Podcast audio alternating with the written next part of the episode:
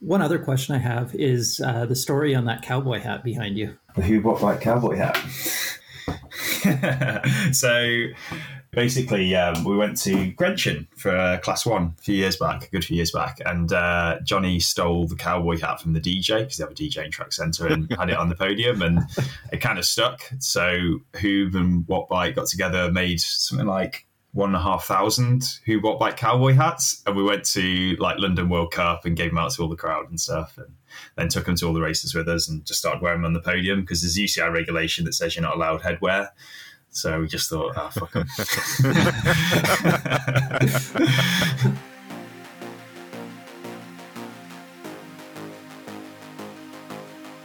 Hi, everyone. I'm Andrew. And I'm Michael.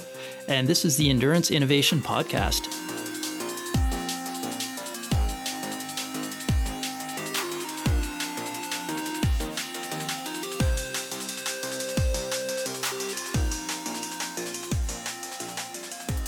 Hey everyone, and welcome back to Endurance Innovation. Uh, we promised you some uh, some big names for guests, and uh, here we are. We're delivering. Joining us for the second time uh, on EI is UK uh, cyclist, aerodynamicist, uh, an entrepreneur.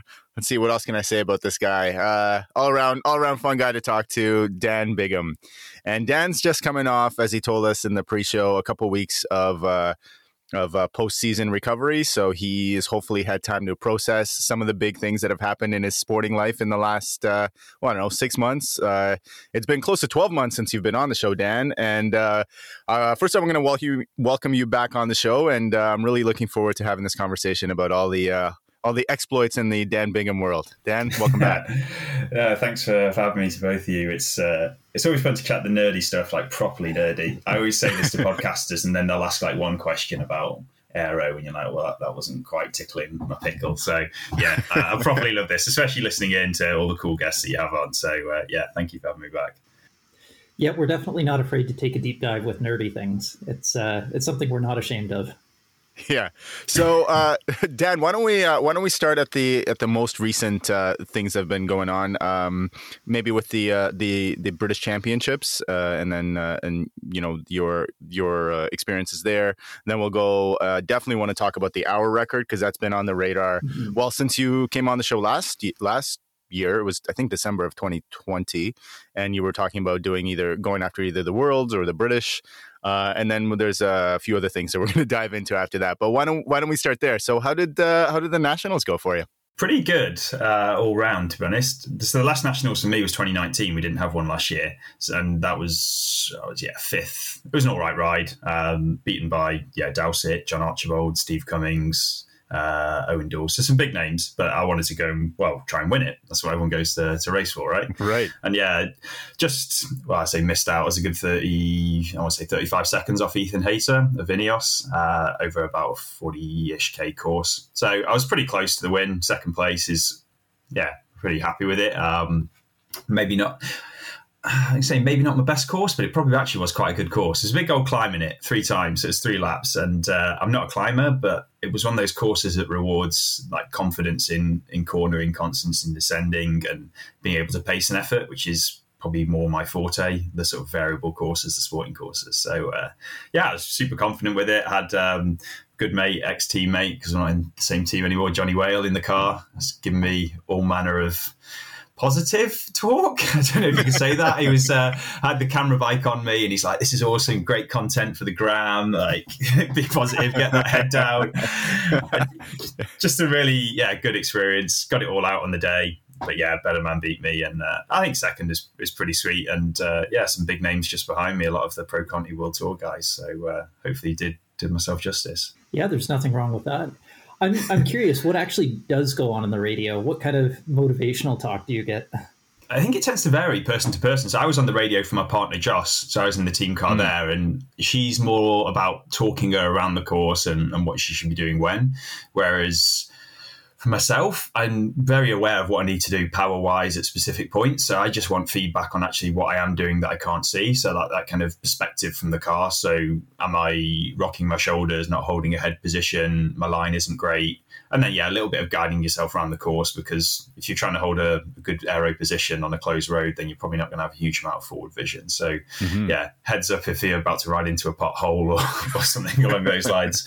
Uh, but yeah, it can go to like the absolute extreme of like screaming and everything else down the radio. So like Cole Sturgess, our DS, he was in the car as well, and he got a bit excited at points and stole the radio from Johnny and started cheering me on. But uh, yeah, it, it, does tend to vary. Uh, a lot of positive talk there in general obviously thinking about the right kind of words to say, which is Johnny's forte. He's a psychologist by trade, so hmm. knowing how to push those buttons and what to say and when, when to focus on being relaxed and when to focus on really getting the best out of somebody. So I think he was a, a really good asset in the car, just to yeah, basically make sure I get it all out that's it's interesting to get that perspective because I think it's something that's overlooked. Like you just assume, okay, there's a radio, you get updates, and don't think about the psychological aspect. But definitely motivation, especially when you're right near the end of the the course, like that would be huge just to get that extra little push out of you. Yeah, and also understanding where you are in the race relative to others, so you don't have to think about it.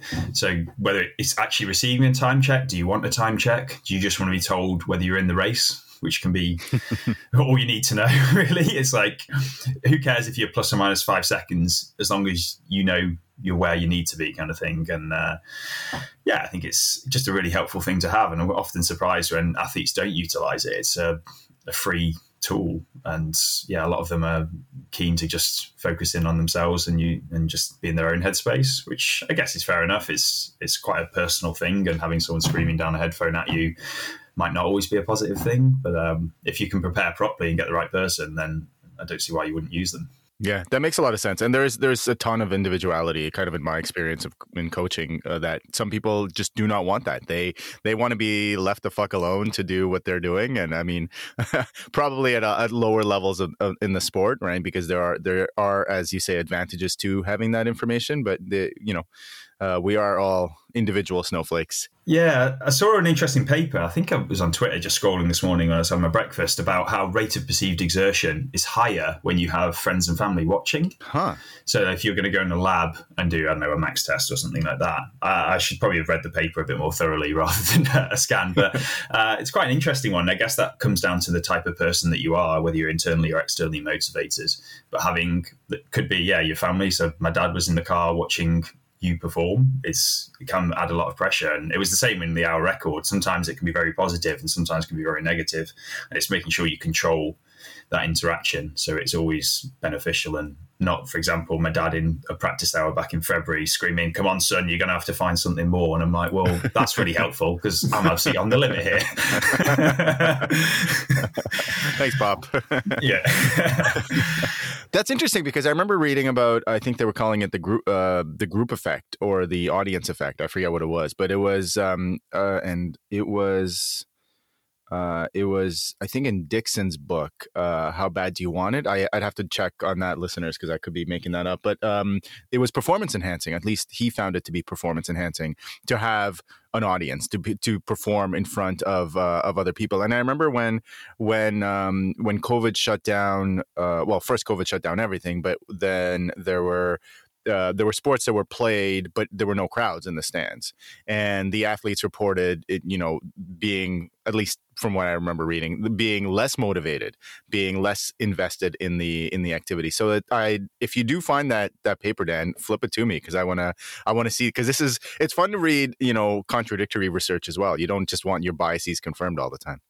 Yeah, and that, that kind of pressure as well, it, like for the hour record, is a big one because you're everyone's watching, right? You're going to go out there and say, "I'm better than everybody else," and I'm going to show you. And whether the, the stands are empty or not, there's a camera up in the stands, and you know there's yeah. a few thousand people behind that, and that definitely plays on your mind. Not even just in the competition, but the run up to it. But some people thrive under pressure, and some don't, and that's probably why different studies, depending on how they're structured, can get different results in that respect.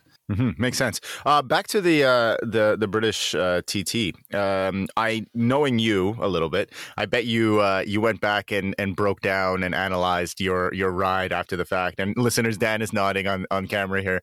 Um, but uh, yeah, was there is, was there anything that you uh, or any conclusions that you could draw that could find you that thirty some odd seconds that that kept you off gold? Uh, another 10 watts. Just in general that'd be nice.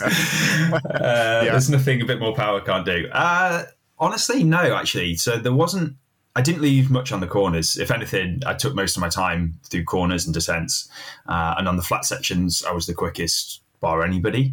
It was pretty much just on the climb. Um, and to be honest pretty much all in the last lap i lost 25 seconds i think to to ethan hayter in the last climb so we were four or five seconds off each other at the bottom, and then yeah, okay. um, that was that. So yeah, being a bit lighter maybe would have helped, uh, but then how much you trade off with power and aero at the same time. Um, I think at the end of the day, he was just yeah the the better athlete. I couldn't have gained much time anywhere else, which is. I guess you can be quite content with that when you, you pull it apart like a, yeah with a fine tooth comb mm-hmm. and don't really say, oh, I, I break too much here or I didn't hold a good position there. Um, yeah, watching videos and pictures back and everything I did, maybe a little bit in how I paced the ride. I felt on the day that it was more flat pace, but actually, when you look at the, the numbers, it was a steady decrement of like three or four watts per lap. So something like 370, 367, 364 per lap, which was yeah, it's not te- terrible, but maybe flipping it the other way, you can dig a bigger hole. Which to again talk about the hour record was more about the pacing there mm-hmm. being a big, strong negative split rather than like a positive with a slight decrement. Then you always hope that you have the gas at the back end, and I just didn't quite have it that day. I'd done better numbers in other races that year, but um, you can always say that, and who knows with power meter variation and everything else. So it's just yeah, you analyze on the day with that fixed amount of energy what you could have done. But um, yeah, not not a huge amount. I, I, prepared really well for it. I'd ridden the course a huge amount, run all the numbers, had a really solid pacing strategy, knew what I was doing and where. The gearing I'd run everything. It was uh, yeah, properly all in for that. But that was the last race of my year, so uh, may as well get it all out and see what I can do. So the the cornering and familiarity with the course, um, I think that's something that can't be underestimated because I know a friend of mine, Art Hare, who we've had on the show previously, um, just because he likes doing this kind of thing, he calculated the difference in power required to make up a better cornering speed, and it was substantial. Like I think his calculation was over a 5k course with two bends, two 90 degree bends, and he had it basically like a good cornering athlete versus a poorly cornering athlete. So 0.2 Gs versus 0.7 Gs in the corner. Um, and it was like five or seven watts to make up the difference. So you lose a ton on corners, and it's it's not to be underestimated. So I think your familiarity with the course and the bike handling skills, um, even though TT riders are often, especially triathletes, are often criticized for yeah, not having don't don't lump those two categories together. Yeah, I think we're gonna, we're not going to make let's let's say triathletes. triathletes, yeah, are terrible at bike handling, um, and there's so much that's left behind. Uh, and there's different levels of TT riders. There's obviously some that are uh, World Tour riders who are probably quite good at bike handling and others who may not have it. And the difference there can be substantial. And that could be, that could be maybe not in your case because you were prepared but for a lot of people that could be the 10 watts that was missing to take the win. Yeah i mean to, to talk about my partner joss's race at the national she was second behind anna henderson. But anna henderson was a nigh on a minute ahead over 30k 25 30k whatever it was 40 minutes of racing and uh, that was pretty much entirely lost in corners and descents when you do the analysis and losing a minute in 40 minutes is massive you can't pull that back with power you just need what's that like another 20 watts or something it's mm. like you just you're not going to easily find wow. 20 watts when you're a, a well-developed athlete so it shows where the, the low-hanging fruit is and yeah, you, you run the numbers. There's the fact that you're traveling slower through a corner. There's the fact that you've got to then re-accelerate uh, it's just yeah, you add it all up, and it's it's pretty scary, which makes you a bit more inspired to send those corners. And uh, pretty much all of them I was doing on the on the skis as well. There was one corner yeah, that was oh, nice. a high speed right hander uh, through a junction, uh, but it went onto a onto a bit of a drag, so I was fairly comfortable. I say fairly comfortable. I wasn't fairly comfortable lap one because uh, I went through it on the skis at about 65k an hour, and the cameraman there took a deep inhalation, and I was like, "Oh, have I done something wrong here?" I kept it all right. It was all fine, and then you, you're okay going forward. But um, it's sometimes being confident that that's achievable and uh, and just going for it yeah, it obviously helps as well. Then you're in the aero position for all of another, let's say, 10 seconds. That's mm-hmm. 10 seconds, three laps. That's 30 seconds that I'm not on the base bar and everyone else is. And that's okay, let's say 25% drag difference. So they've had the 10 watts for 30 seconds of drag. Not a huge amount, but it's something, right? Mm-hmm. Yeah, especially when it's when every every second counts in those races sometimes. And there's a good analogy that uh, so this is a motorsports racing book, but uh, Drive to Win, which is a favorite of mine. But they, the the author Carol Smith talks about uh, the fact that if you're faster in corners, it doesn't just make you faster in the corner; it makes you faster for the entire straight um, following the corner. So it's a huge, huge difference. And I think that's, I mean, with with a bike, you eventually get up to kind of your terminal velocity or your max speed but that difference in time you're you're gaining time on everyone else that entire time so it could be another like you said 10 15 seconds 20 seconds before they've reaccelerated to your speed so huge difference. It's and you've been riding very, at a lower power at that time as well yeah, it's this, yeah, so many wins to cornering quick, which doesn't always make it easier though, because you come to a corner and at some point your brain is like, "Guy, you need to slow down." you're like, "No, no, no, no, no, we go through at this speed." Especially when you're tired, right? So, I mean, totally, uh, very different application. But um, back to I ran a, I ran a 65k trail race uh, in which I was woefully underprepared for, but there came a point where my brain couldn't process the technical terrain because I was just due to fatigue, and I'm wondering if the same thing happens to you guys when you're you know when you're doing a technical corner and you've been you know all out flat out and you're coming to the end of the race like how do you still convince yourself that you have the you know that you, that you can pull it off when your when your brain is is tired from all the you know the, all the, the the the foot on the gas time that it's spent yeah, I think a lot of that comes down to experience on the bike, and it's why I always try and advocate to ride your TT bike as much as possible. So you're doing like mm-hmm. your long rides and you're four, five, six hours in, you glycogen depleted, you're tired, but you used to riding the bike, you know how it's going to respond. And then you'll probably have the confidence, at least from a handling perspective, to do it when you are mentally fatigued and physically fatigued at the back end of the race. For me, mostly it's the motivation of I know at the back end, if I'm struggling, then the only way I can do well in this race is by sending it. And you hmm. you just make that mental decision of I've just got to do it and hope you keep it upright. And uh, I think the epitome of that was back in 2019 at the mixed relay TTT World Champs in in Harrogate. So it was such a variable course, like the most variable course I've ever raced a time trial bike round. There was blocks where you're riding at 20k an hour for three minutes up a mad berg, and then points yeah. where you're doing 85k an hour on the skis through a town centre, and it was wet, and there was junctions and everything. It was it was bedlam but they're the kind of courses that reward the, the fast cornering. So yeah. it was having the confidence and the wherewithal to to know that you need to continue railing corners even when you're you're absolutely on the limit. And uh, I think it was probably more scary for John. He was our third man. So me and Harry are fairly confident in bike handling, TTs, and, and town centre crits and that kind of thing. John less so, but he knew that he's got to get to the line, so he's just got to follow us. And he knows it's yep. possible, right? If the guy ahead of you is doing it, then yeah. from a physics perspective, it, it's doable. But um, that doesn't always make it easy to do.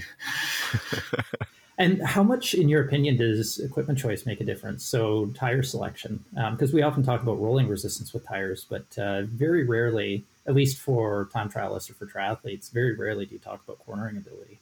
Yeah, it's something I've seen a few more papers pop out, like GG curves, which are obviously pretty common in motorsport, understanding like your performance envelope and how you're pushing that from a car's perspective. So, hmm.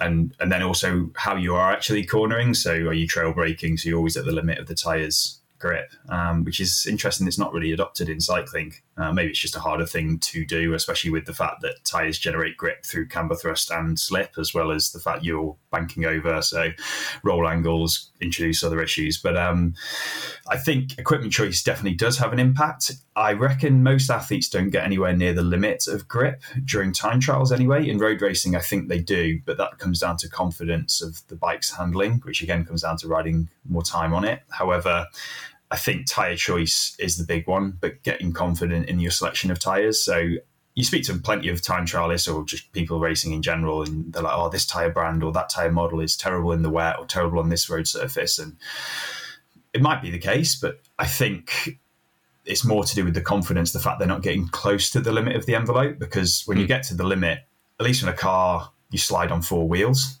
on a bike, you don't, and that's why on your knees I've, I've got bandages because I, I found the limit of adhesion in the national road race, and uh, it was at about sixty k an hour, and ended up in a Ooh. ditch, um, which wasn't ideal. But um, it's having the confidence to do that and get closer to the limit, and I think that's what makes good bike handlers and their ability to perceive and to feel that.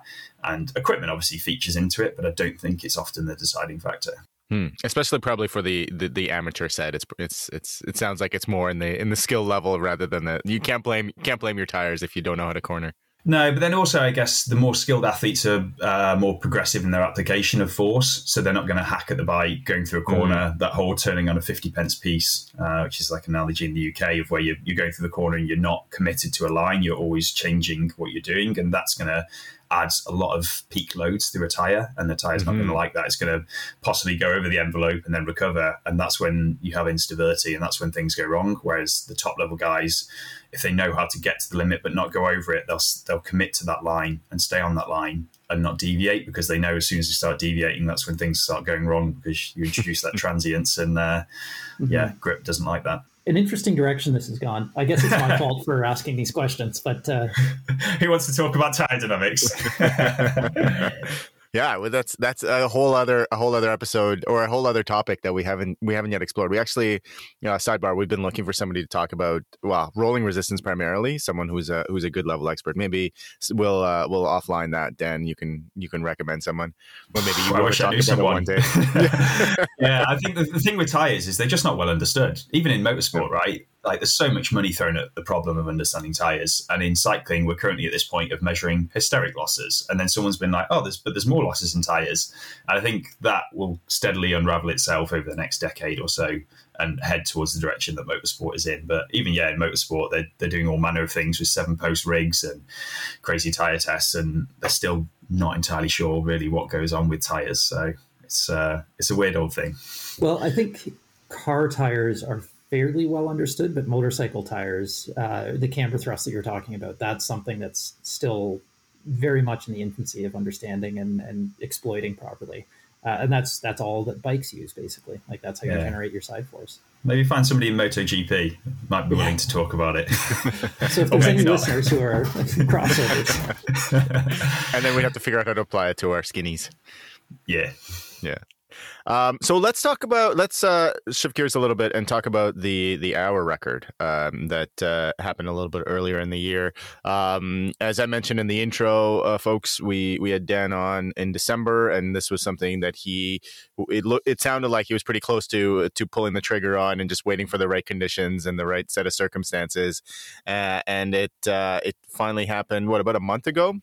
You were in Switzerland for this. Yeah. Uh, 28 days ago, four weeks 28 days ago. Okay. Yeah. Yeah. Perfect. Yeah. There you go.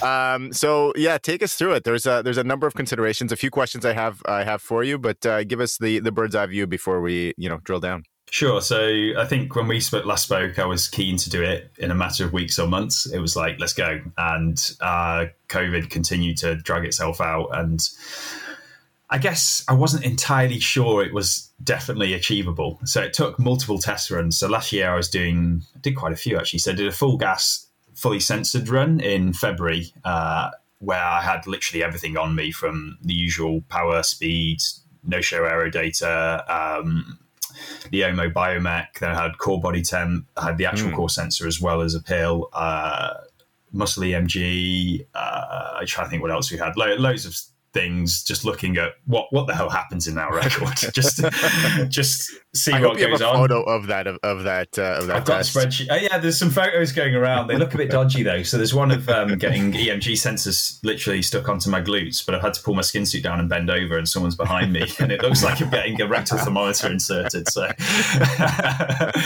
maybe let's not put that in the light of day. Yeah, but fair anyway, enough. Fair enough. so that was one test run where I learned a lot because it didn't go successfully. It was 53.3. I was on pace for a low 54 and then completely fell apart with 20 minutes to go. So there are a lot of things coming out from the measurements, really, of what we should do differently. And I don't want to give the game away because there's a lot of people going for hour records, especially in about a few days' time, and they may, they may take advantage of that. But uh, there will be a paper on some point with the learnings of that uh, going out there. But then we did a, another full gas run in. I'm trying to think when it was July. It was just the day after the Danish team pursuit team left to go to Tokyo. So I was over in Denmark. Myself and Martin Toft Madsen and, and Casper Folsach literally said, what should we do today? Oh, let's go to the velodrome and do an hour record. so Toft did 30 minutes at, I think it's 54.7, 54.8 all looked really comfortable, but he just had his second jab, so he was feeling a bit under the weather. So uh, I thought, well, I'm keen to try and break that, but I want to do an hour, but I'll, I'll do it like a really strong negative split. So I went out 53k an hour and just ramped it and ramped it.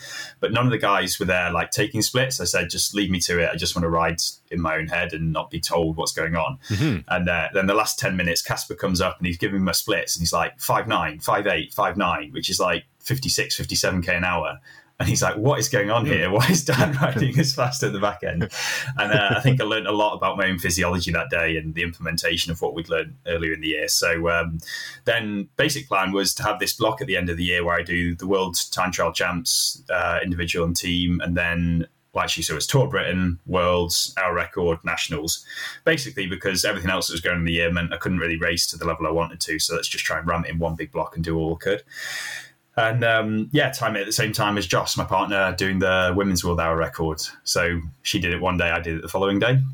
And uh, yeah, pretty much we decided a few weeks out is definitely a goer, and um, away we go. So got to Grenchen in Switzerland about a week out. So Joss was coming a few days later. She was still at the Worlds racing the road race, and um, pretty much just everything went really well. There's not um, too much to say that went wrong. I was in a good headspace, form was good, conditions were really quick, and I dialed in all my equipment. And we can obviously have a, a deep dive into what that really means, mm-hmm. and uh, just paced it exactly as I wanted to, and kept my head throughout, kept my my form throughout. It only really properly bit the last five minutes or so was when I was struggling. But then even then, I only slowed down to about 54k an hour. So uh, yeah, managed to put on a 197 meters over Bradley Wiggins. So it was only the, the British hour record, not the world hour record, which basically is a case of one, financial costs, uh, and two, I can't break the world record at sea level right now, as proven by that.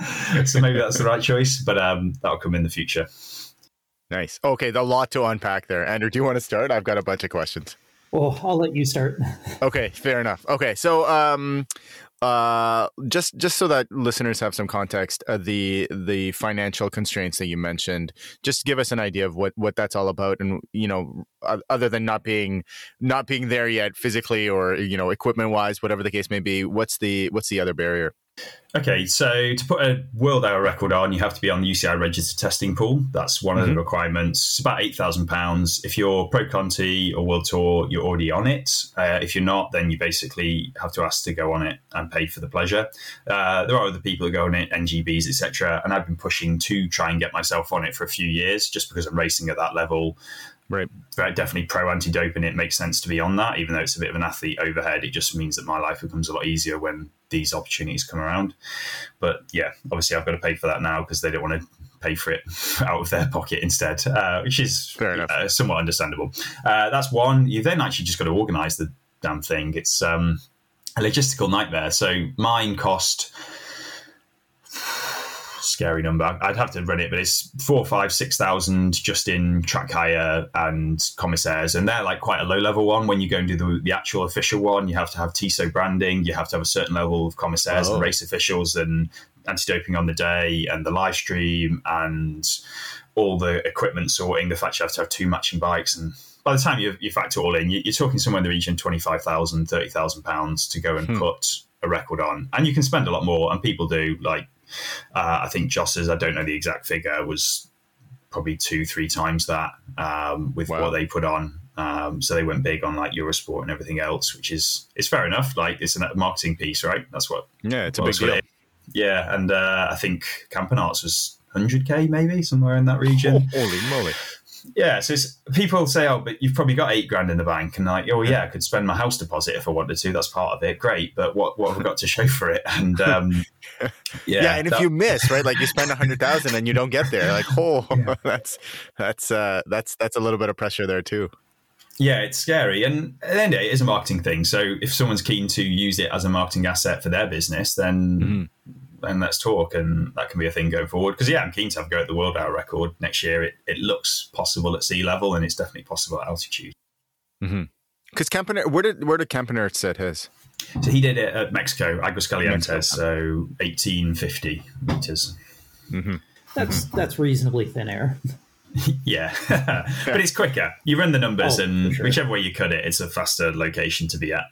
Yeah, I think last time you were on, we, we chatted a little bit about that. So my uh, my second question is on execution. I was just uh, just refreshing my memory, reading about the uh, the race itself, and you had a, a pretty solid negative split um, on the on the day. And so, uh, you know, my my understanding, uh, admittedly at a very kind of basic level, is um, for an event like this, you know, you want fairly even pacing. So, what's the strategy behind a negative split? Is it individual? Is it just something that has to do with your psychology, or was there was there more physiology uh, behind it? Physiology and psychology. So you look at the physics, it definitely makes sense to be constant pace so that you're not mm-hmm. having to travel faster because obviously aero drag is cubic to velocity. So it makes sense to be flat paced and never go faster than you need to. However, that also means that you're doing a lot of work early on. So biomechanically, you become less efficient at the back end. Your thermal tolerance varies person to person, but if you're sure. sitting at red line, core body temp, then that becomes an issue. Uh, and also, from a mental perspective, I don't enjoy that flat paced effort into sort of death effectively of just dragging it out in the last yep. 10 15 20 minutes of holding pace um yeah. TTEs are never fun. I agree. Yeah. yeah.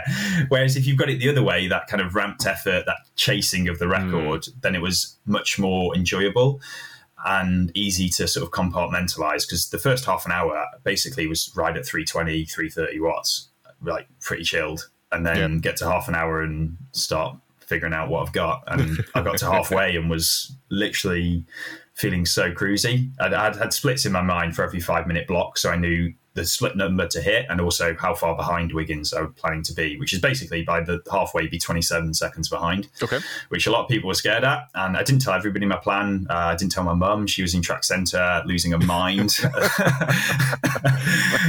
but uh, I knew it was doable because I'd done it in training. I, uh, yeah. um, back in, in July when I'd done that negative split, I was 54.7 then. So I knew it, it's achievable. Nice. Uh, yeah, I mean, it did make an interesting pacing one because the back end, I've then got to ride at 56k an hour, basically 55.5 to 56, uh, which is a, yeah, it's it used to be my individual pursuit speed, which mm. is mad thinking back. What uh, what I did for this is what I would do for 4k four year four or five years ago. Um, so it just shows the progression both on the physiology and also on the on the aero and equipment side. Um, but it was just having the confidence to to chase the record back, and even people who knew me pretty well, like my teammate John, old old teammate John Archibald. When I told him the plan, he's like, "I mean, it makes sense, but that's that's scary to be that far behind and, and know that you can pull it back." And does it give you a lot of confidence leading into you know the the the inevitable uh, world record attempt that you have you know that you can ride the back half of this at like easily world breaking velocity? Yeah, it definitely helps. Uh, I still know in my head I need basically seven watts to match Campenaerts at sea level, and then, mm-hmm. you start scratching your head. Where do I find seven watts from? Because I thought I was pretty, if I could find seven watts, I would have had it for the record uh, yeah. there and then. But um, there's always opportunities. Things keep moving forward. There's things that I couldn't or couldn't afford to, or just straight up couldn't access. Uh, so I think there's a bit to be had or just go to altitude and you find more than that anyway in the in the net gain and it's it's doable there. But I, am quite tempted by trying to bring it to sea level just hmm. to see, although it's a risky thing. But um, I think it's it's quite a cool thing, and maybe other people try at sea level then rather than this constant race to go to altitude. So psychologically speaking. Um, I know some people prefer to lead or to follow or to be chasing basically instead of um, following necessarily. But uh, did you find it motivating to have that that 27 second deficit to Wiggins. Yeah, the carrot is big yeah. in my head. That, that's how I've always been motivated to have somebody to chase and compete against and not be chased. I always I guess, find motivation from being that kind of underdog or whatever you want to call it. And uh, maybe that's because most of the time I have been, and it's nice to kind of prove people wrong and to break that into like an hour record of being like halfway down and everyone's doubting you, and you're like, yeah, but I feel mint. This is going to be great this back half. and um, I think that helped on the mental side because you've got to have belief. You've got to have belief that you can do it. And in those last ten minutes, if if you're absolutely suffering and you're on the record, then it's hard. Whereas if you can be like, well, I'm feeling good, everything's going in the right direction, I've just got to hold this pace, then it's uh, I think it's mentally an easier thing to do. I mean, don't get me wrong, the last three or four minutes were absolutely horrific. Everything started falling apart from a line and position perspective, but I was still riding above record pace until probably the last two or three laps. So I was always putting time in the bank.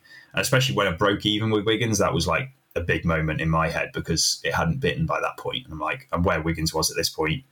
I can just keep getting better. And yeah, it was um, a nice way to ride it, definitely. And you mentioned as well uh, the first half hour, you said 320, 330 watts. Was that right? Mm-hmm. Yeah. Um, so comparing this back, um, I don't know the exact numbers, but I know when Lionel Sanders did the Canadian hour record, um, I think he was in the high 300s from what I've heard somewhere, from what people had estimated. And uh, did he did he was, ever publish? Did he ever publish his numbers? I don't I don't know that he ever maybe it was just hearsay. Yeah. Okay. Um, so I, I, could be wrong on this, but uh, I know he's not the most aerodynamic person. But if he if he rode two kilometers an hour slower, two to three kilometers an hour slower, and is putting out another 30 watts, uh, that speaks to the impact of aerodynamics there. yeah, the aero stuff helps a bit. So power wise, I think my average is 355. I didn't run a power meter. However, I did a lot of longer runs in some the same conditions, same kit, etc. in advance. And uh, basically, the splits that I did were well, it gave me a CDA of 0.160 riding that position on the track. So I think that kind of falls in line with everything else. I could have been 162, I could have been 158, but that's basically somewhere between 350 and 360 watts. So I'm um, a good way less than Sanders was. I'm a good way less than pretty much everybody beforehand, whether that's Rohan Dennis or or yeah, Bradley Wiggins. I'm definitely not a 400 watt plus guy, um, as much as I'd love to be. but, yeah, you got to you got to find it somewhere else, right? Yeah. If you were a 400 watt guy, I don't think you'd be doing a 0.16 CDA. So that's mm. that's kind of the trade off.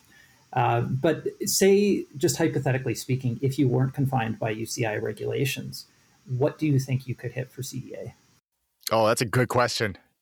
Ooh. If you could ride, if you could ride any bike you wanted to, yeah. I mean, pro, uh, aside from being a recumbent, like let's keep it, you know, let's keep it on uh, on, a, on, a, on, a, bicycle, a conventional bicycle. Uh, yeah, no fed recumbents and hitting 100k an hour because I think that is yeah, pretty much true. what they do. They're somewhere in that region because the CDAs are ridiculous. Um, what much more is there to gain? I think there's probably a few little things that I'd like to do differently, mostly in bike design. Like I'm, I'm really interested in the Hope bike design and how that functions. And yeah. I think it's an interesting concept. And what they've done is is pretty cool, which is effectively just a splitter plate behind your leg, and it just plays around with the vortices there. And yeah, I'm quite interested hmm. in that.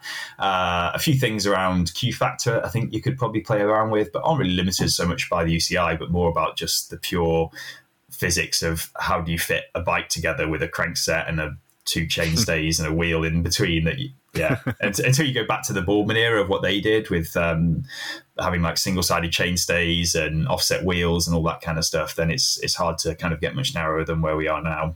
Um, but genuinely i don't think there's a huge amount more. I would probably try the superman position or the egg position and see what that works out.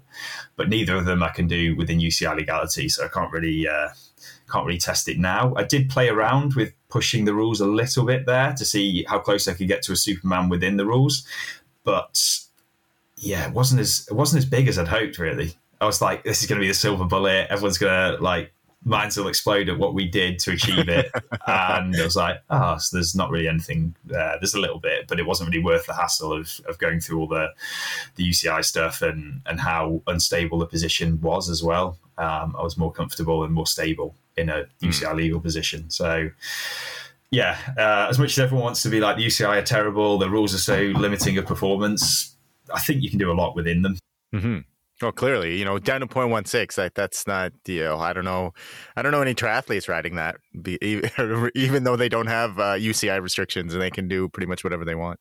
Yeah, but then they've got a load of other things to deal with. They've got to run off the bike. They're that's right, probably yeah. they're hopping out of the water, soaking wet, and putting on a ultra fast skin suit and calf guards and everything else. Probably not ideal. And hydration yeah. and nutrition. So there's a few caveats, but I, I do think sure. there's still low hanging fruit in the triathlon world that hasn't yet been picked. But then people like uh, Magnus Ditlev are, are, showing that you can get really aero, even as a massive mm. guy. Like he's big and he's, he's aero and yeah. he's going fast and will probably continue to get quicker as well with the approach he's taking. Yeah, we, we had him and uh, and Martin on the show a little bit after you, and and uh, yeah, there's there that's that's kind of my uh, my not the model for what I'm trying to accomplish, but sort of the you know the, the guiding light for us. Just he's the he's the case in point that it's possible to get a lot faster, and that that even the top end triathletes, the, the folks that are winning races, they're not. There's still a lot of things that they can improve. It's not like in you know in in track or time trial where you guys have picked all the all the easy ones and uh, and you're working on, mar- very marginal gains. There's a lot to be gained. I think still. Yeah, there is, and uh, I've been doing a little bit of work with a few triathletes um, of late. Uh, names I can't name, but anyway, um, they uh, they're definitely higher CDA values than I would have thought if they were at the level they're at, which is quite a good thing, right? If you're competing yep. and winning or podiuming at Ironman World Champs and your CDA is not that great, then it's like, well, what happens when it does become awesome? Then, uh, yeah, you make a big step forward. But unfortunately, the penny's dropping with everybody right now, and it's it's going to be the arms race that track racing has mm-hmm. had for the last four or five years, and it, it will move into every other discipline. And thankfully, triathletes are really open to these things, whereas time trial at least at the world tour level, less so. They question and push back a little bit, and there's a bit of old school dogma in there. Whereas everyone in triathlon just has this super open, progressive mindset of like, if it's quicker, it's quicker. I don't care if I look stupid or or what. Just give me the gains. And I like that. put, put the cap sleeves on me now. yeah, exactly. Yeah, and I, think there's a few other things on on the, like the hour record stuff, just to kind of go back to that that mm-hmm. we played about with to just poke and prod and see what was sensitive, and it's pretty much what the last 12, 18 months have been, just fine little tuning, and uh, there's no silver bullet, annoyingly, and you search and search and search, and it is the small yet significant improvements, accumulating them, that whole marginal gains dogma. Yep. um, yeah, well, that, uh, yeah. for that event, it makes a ton of sense, right? Because you are you are already so so heavily optimized. Yeah. Yeah. Well, one percent drag is what four, nearly four watts, and that's like two hundred meters. So one percent hmm. got me it. Got yeah, me that's huge. So what's the what's the plan for the future? Now you're saying that with the hopefully with COVID, you know, at least with COVID travel restrictions and and uh, um, and those things relaxing in the in the in the near future. Hopefully, what's the plan for um, for future attempts? So we've actually got a meeting next week, me and the, my support crew, I guess, Johnny, Medi, and Tipper, and uh, just run through what we think the next step should be. But in my head, it's I should go at it sometime June, July, August time next year. Okay. And uh, so basically, get on the registered testing pool and get planning towards doing that. And the coin flip is sea level or altitude, and then that determines what we do next. Like, are we focusing on finding those half a percenters, or are we focusing on optimizing at altitude and, and all the things that go with that? And then, uh, yeah, just crack on down that project again. I think learning a lot from what we've previously done because you finish and you're like, I think that was perfect. But then, yeah, when you do an analyze, there's always little things that you probably could have done different, better, or just just tried, just try something different, and having the opportunity to go and do a few more practice hours would be uh, would probably learn a whole lot more. So, mm-hmm. yeah, have a go at the world hour record. Don't know where yet. It could be a whole whole lot further if if Dowsett's successful in the in the next few days. Although that might be in the past by the time it comes around well, this this comes out. So I I'm probably speaking for a lot of our listeners, but I am very excited to see when your your paper comes out about all your all your secrets and all the. Uh, that was exactly what I was about to say, Andrew. hundred percent.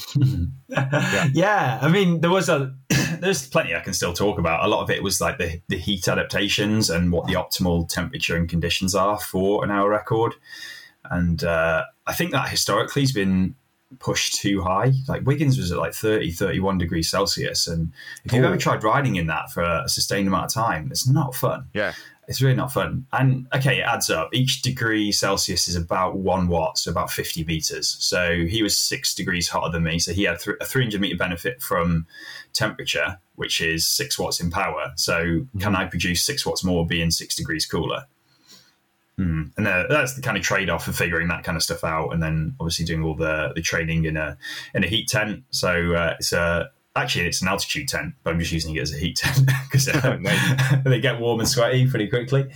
Um, so that was one, yeah, and then the biomechanical side and optimizing cadence uh, accordingly was yeah quite an interesting one. But I don't think anything was. Um, mind blowing in that respect. I think it was just if you were fairly intelligent person, but without all the the old school dogma that comes in cycling and the baggage, you'd probably come to a much much the same conclusion that we did, and it just had a bit of additional data to kind of inform those decisions.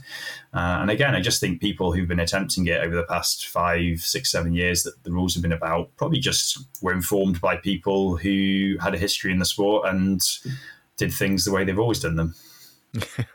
There's too much inertia sometimes. I, I agree. I have one final question that I want to to look into here. But what was your cadence?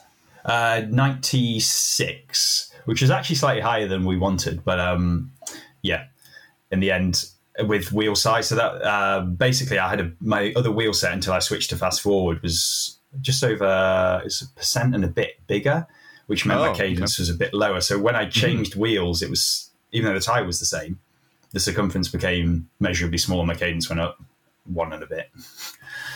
Interesting. So the reason I ask is uh, when again Lionel Sanders did his hour record, he's coming from a triathlon background, so he's used to much much lower cadences than track cyclists, and I think he did 89, 89 or ninety was his cadence, somewhere mm-hmm. around there, um, which was very very unusual for an hour record attempt. So it's it's interesting to see it come down because I can't remember what some of the numbers have been in the past, but in like the one tens. Um, really high cadence for normal cyclists.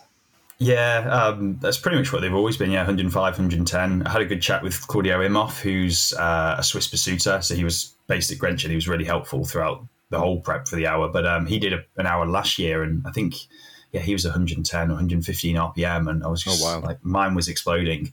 My partner Joss, she was at 90, 91, um, totally fine with that. The, the issue with me and my gearing was also that I'm progressing from 53k an hour to 56, which yeah. is quite a difference. So you've got to be able to tolerate the cadence at 53 and also at 56. So I time trial normally 91, 92, 93. So that's probably more where I was happy to be. Um, but I needed both ends of the extreme covered off, mm-hmm. which is another caveat of the pacing that I took.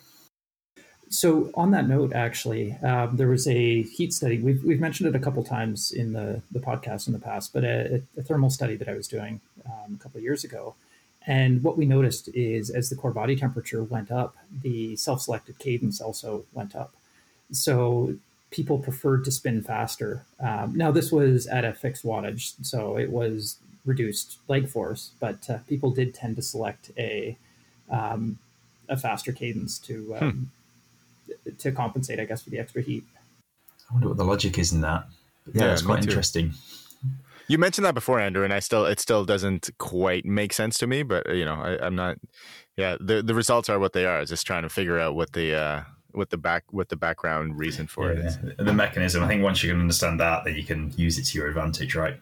Yeah, Until there, totally. it's just a, a data piece. Yeah. yeah, it's it's noticed but not understood. Yeah.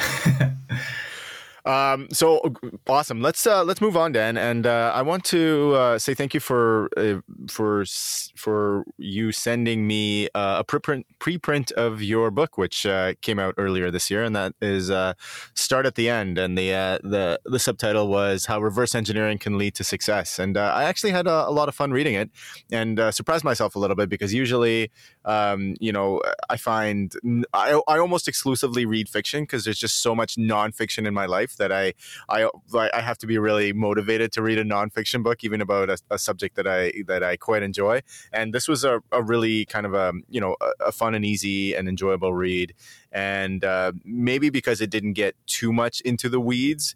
And uh, I've actually read criticism of the book saying that it didn't get into the weeds enough. But for me, this was for me this was a win. For me, it was it was more of like um, a multidisciplinary approach to uh, or a multidisciplinary discussion of, of what your maybe your career path has been like and what your findings through. Um, uh, through cycling and through innovation and engineering have been like, and uh, I do not hesitate to recommend it. It was a great read. Oh, thanks. I'm glad you enjoyed it. It's uh, it's been fun to see responses from different people and what they thought it should have been, or could have been, or would have been. And uh, uh, yeah, people have taken both ends of the extreme. You didn't tell us enough of the nerdy stuff through to like the other end of it of like I just wanted to hear all the fun stuff that you did like at the yeah. team house when you're getting broken into or whatever. So it was trying to yeah strike that balance and not just make it a chronology of everything we did of we went to this race and that race and the other race and basically be an autobiography. I wanted it to at least give some insight into everything we did and be actionable to people because I give a lot of advice generally, either through my business or just to people who ask or family and friends. And I think being able to put that into black and white and say, right, I could sit and talk about all this, but genuinely just have a read of this and come back to me with your thoughts because hopefully it kind of explains the concepts that we went through and how we would tackle problems. And I don't think it's anything brand new. I think a lot of people have taken the exact same approach, but hopefully it just gives um, a case study for why that approach is or can be successful and what those steps should look like if you're trying to tackle any event really it obviously applies to sport or business it's i think fairly applicable across most things i hope anyway Yeah, and it kind of in the time it was when when I was reading it, and I read it when you sent it to me, um, which was some months ago. But uh, when I was reading it, it was it was definitely speaking to me because you know obviously I'm not a, a, professional cyclist, but Andrew and I were developing a business. We were working on some innovative solutions, and even though maybe the the specifics were different from what you where you described and what we were working through, but there, it definitely spoke to me from that perspective. It was it was you know pro- the problems were at least structurally similar, even if they weren't, you know, similar in in the minute detail. So it was uh, it was useful and it was it was fun to read. It was kind of like if I drew uh, at that point in my life a Venn diagram of things I was interested in, like you know cycling and aerodynamics and and uh, you know entrepreneur entrepreneurial pursuits and innovation. They were kind of like you you sort of hit the bullseye. I mean that's that's an n equals one description for me, but uh, it's uh, it was a it was a totally a worthwhile read. Well, I think the uh, the other fact, the other evidence is that um, if you get criticisms from both end of the spectrum, uh, then that's really an indication that you've hit the mark. So that's that's if anything a compliment. I think that's more a reflection on the editor understanding what people actually want to read. Because don't get me wrong, I was sitting in some meetings like it needs more spreadsheets. There should be more spreadsheets. and uh, yeah, they they pulled me a bit back uh, into the centre of that. For me, it was actually just a really helpful thing to do in general because I don't think anybody really reflects back on what they do anywhere near enough. And Agreed. just taking it as an opportunity in COVID to go, well, actually, what yeah, what did we do and how did we do it and why did we do it and ask those questions of friends and family and people we've been involved with and get their perspective on it. And I think it's given me a lot of motivation and direction going forward just to kind of summarize what we did historically. Like just, uh, yeah, it was a nice opportunity and um, a fun thing to do, I guess. Not many people go out and write a book, but I think COVID was as good an opportunity as any to, to go for it. Lots of people were definitely learning new things about themselves during COVID, I think.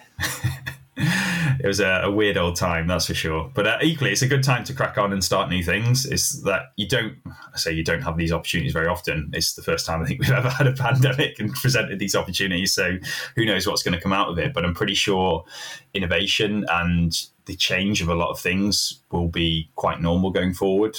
The, the whole new normal, but what is new normal in every single environment, every walk of life, business, etc. And um, yeah, I think it's a, it's a good chance for people to just pick a project, whether it's sport related, business related, or just could be just renovating your house and just crack on and and use that kind of approach towards it. And I've done the same thing. I've used COVID as a chance to to pick a few new new goals and just break them down and and then yeah sort of build a plan around it and figure out what tools and assets I've got around me I can utilize and it all it all changes it always does really quickly like what you have a few years ago when you're a little kid as a startup team is very different to what you have when you start working with like some of the bigger federations and teams and mm-hmm. businesses mm-hmm. and it always presents new opportunities and just taking stock of that and, and using them to the best of their ability rather than how you've always used them yeah. Well, speaking of innovations, um, we we spoke uh, a, a, bit uh, about the way that you conduct your testing last time we were on the show. Like I said, December of last year. So uh, between now and then, and this time that you've had to to think about these things and uh, and improve them potentially, what is what has changed? So from let's specifically talk about aero testing. Um, or maybe you know you can extend it to physiological testing too if you want to talk about that stuff. What have you? What are you doing now that you weren't doing? Uh, what eleven months ago?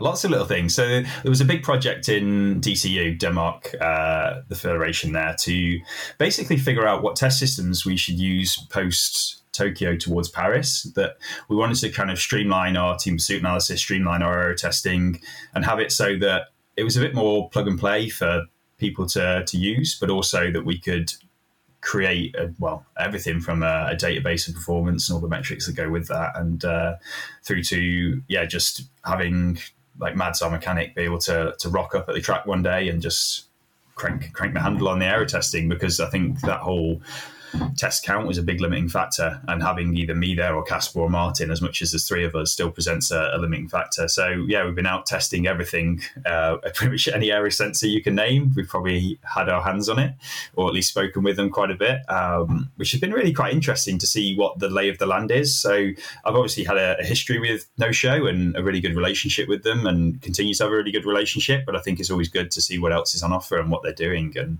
and whether there is benefit in moving across or doing something different. And uh, yeah, there's been some really interesting insights. So we had like um, Aerolab were over at the at Flanders, the World Championships, and had a sensor on there for my recce run for the individual time trial, and they were providing some pretty cool insights into what the likely wind direction was going to be on race day and how that should affect pacing and hmm. position and that kind of thing, which was pretty nifty. And they're a cool bunch of guys. Uh, I've done quite a bit uh, with Aerotune as well with Sebastian and Yep. I, I really like the guy. He's he he and both yeah, he and he and Bjorn Kafka both are just some of my favorite people to talk to. I totally agree with you.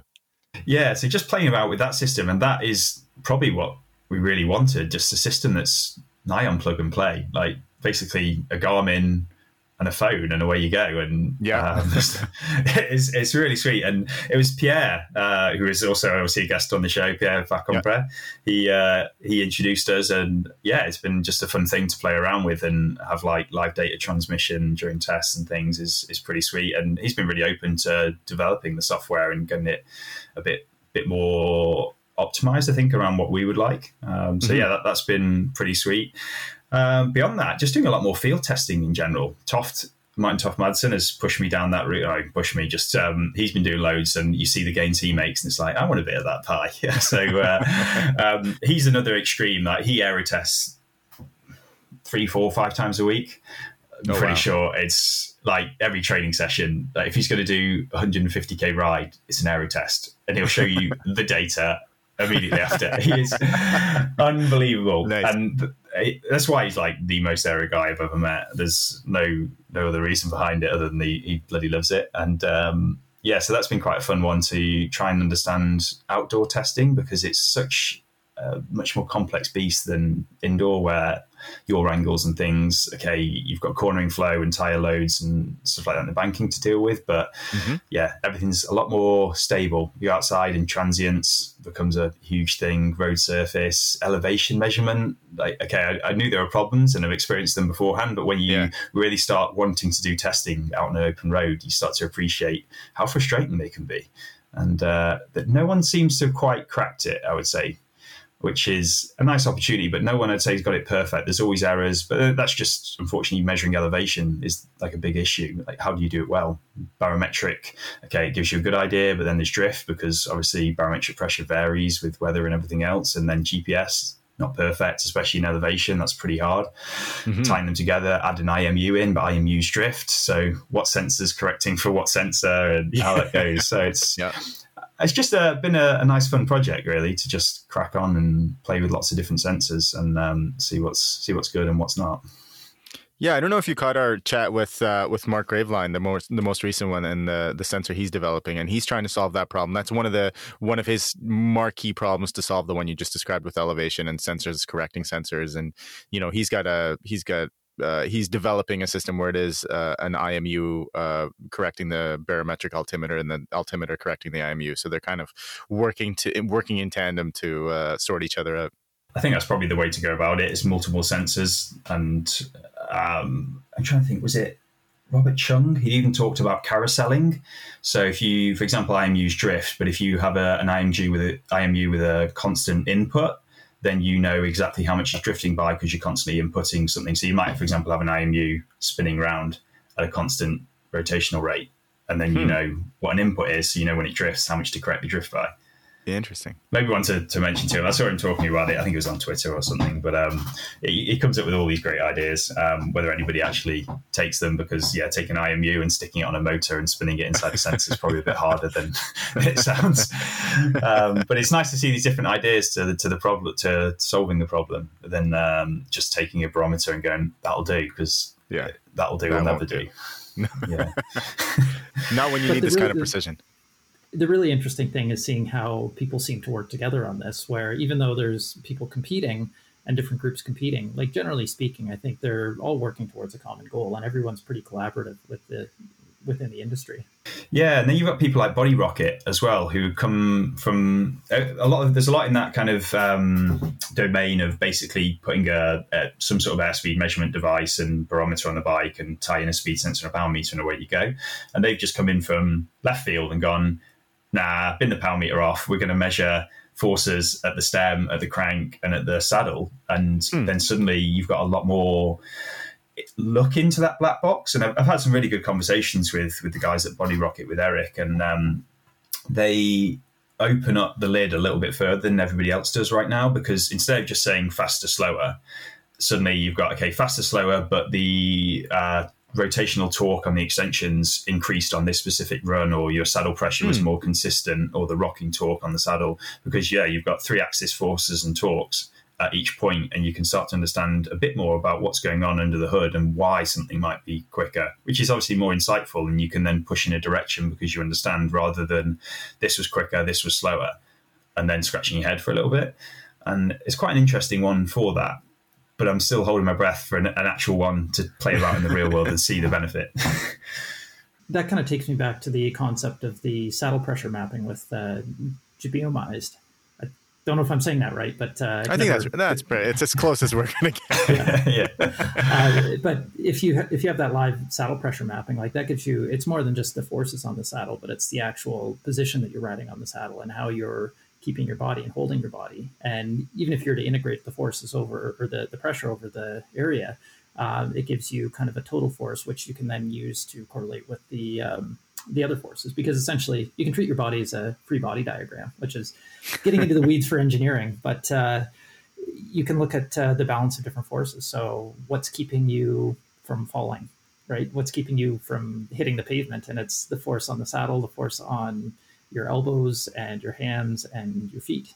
And when you add all those up, that uh, that force has to balance, or else you're accelerating somewhere. So says Newton. Yeah, yeah. And it's interesting how different people are approaching that, what areas to look at, what's important and what's not. And I think it, would be a fun one to just tie all these sensors together and just measure lots of stuff and then try and figure out what, what correlates, what doesn't. But like, oh, that sounds like sense- a complex problem. oh yeah, imagine the data set. It would be it'd be unreal. But um, you can start to do cool stuff. And like um, the other one with Body Rocket is they have crank position really, really accurately. And then you tie that in with, say, like muscle EMG sensors, then suddenly you could say, well, this muscle's firing at this position, and this is the, the three axis force is being applied at the pedal. So it's probably this hmm. muscle that's doing this, this, and this. And I don't know if they'd really considered that as an option or, something they could do, but um, I guess it's another exciting proposition. It's just another area that we can start to look in as sensors yeah. like that develop and become possible. How My take on that is, is that data, yeah, that's exactly what I was going to say. It's not even uh, maybe I was going to say I was going to look at it from the perspective of we. I think our ability to um, to collect and maybe even analyze data is way ahead of our ability to know what to do with that information. And this is kind of like I don't know I've been I've been banging this drum for a long time, but even there's some really good sensors that are that are validated and that that give data that we think is reliable, but there's still not a really great understanding of what to do with it, even at, at a fairly basic level. Like some fairly basic sensors, like left right power left right balance on your power meter. There's still I'm not convinced that there's a really good good idea of what to do with that if there is an imbalance. Like, what, how do you fix it, or when do you fix it? When is it? Or do you fix it? Do you, do you fix, fix it? it? exactly. Yeah, that's the first question. Exactly right. Yeah. Um, so. I mean, it would be super cool to see. But yeah, you were when you were talking about Body Rocket, the thing, you know, the thing that oh, I'm always wondering now that I'm starting to do a little bit of field testing is why. You know, we'll we'll test one person with this er, you know innovation or this piece of kit or something and they'll be faster and another person will be slower and i'm like but why? This doesn't make any sense. If I, you know if we could start to answer some of those why questions i would be i'd be super keen to to learn.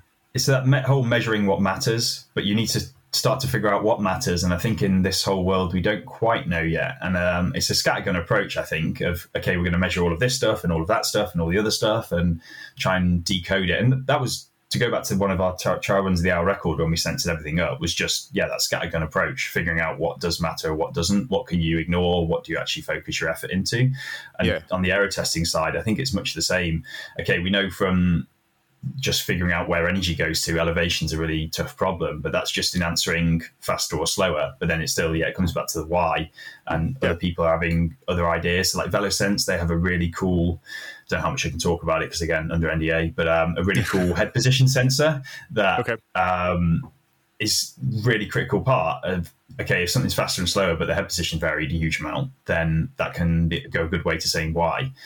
But it's not the total answer, and uh, until we have this like full 3D tracking pressure map, force, moment, everything sensor, it's always going to be why. But we need to figure out what the most important ones are and focusing on those. I think.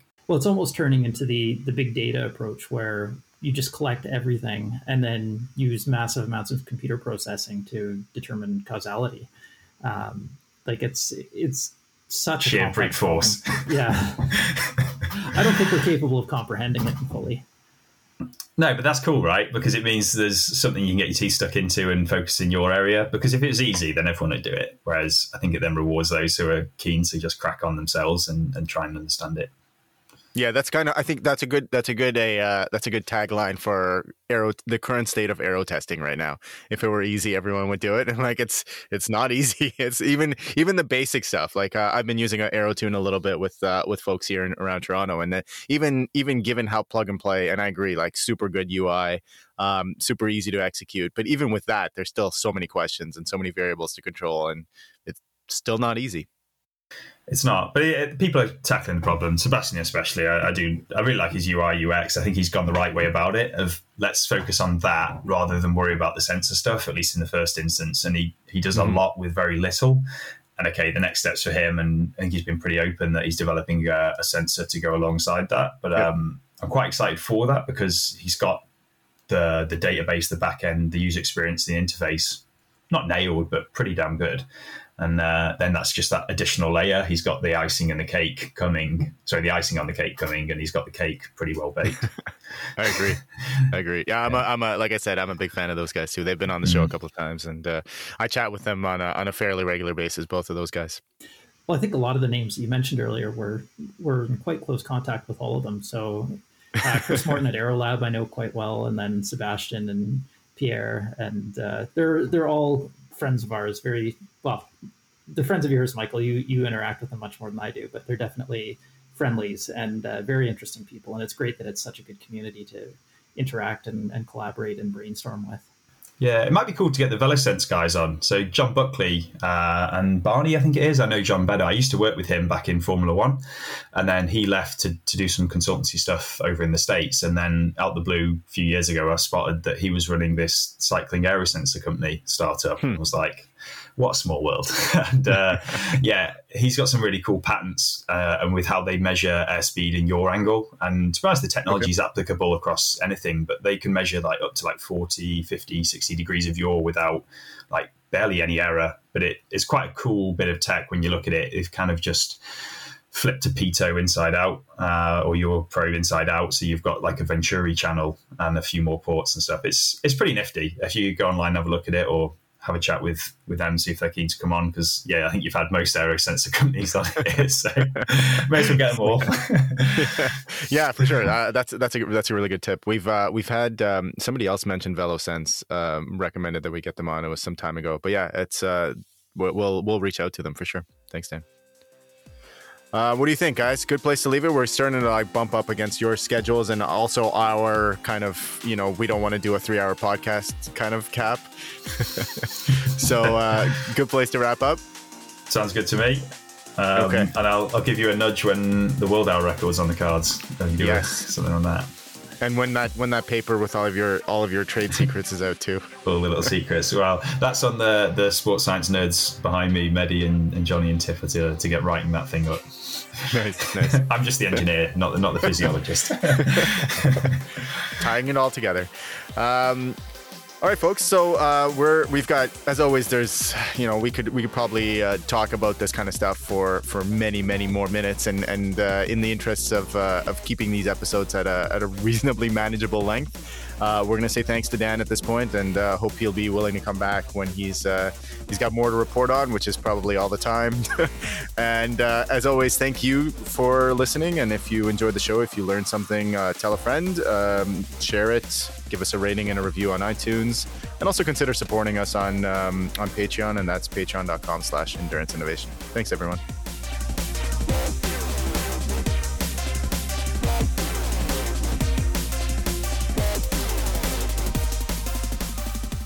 I brought this up before watching like TT stages or things like that at the Giro or the Tour. And you see these radios stuck on like basically the separation point or forcing a separation point on the back, like the worst possible place you can have a radio. And most of the riders do this. And I don't get it. It just, it's such a low hanging yeah. fruit. It's ridiculous. It's like 10 watts to not have what? it on your back at, like individual TT speeds or tour yeah. At those speeds, yeah. Yeah, it's ridiculous. Oh. Like, I don't want to throw 10 watts away. That's ridiculous. no one has that many watts to throw away.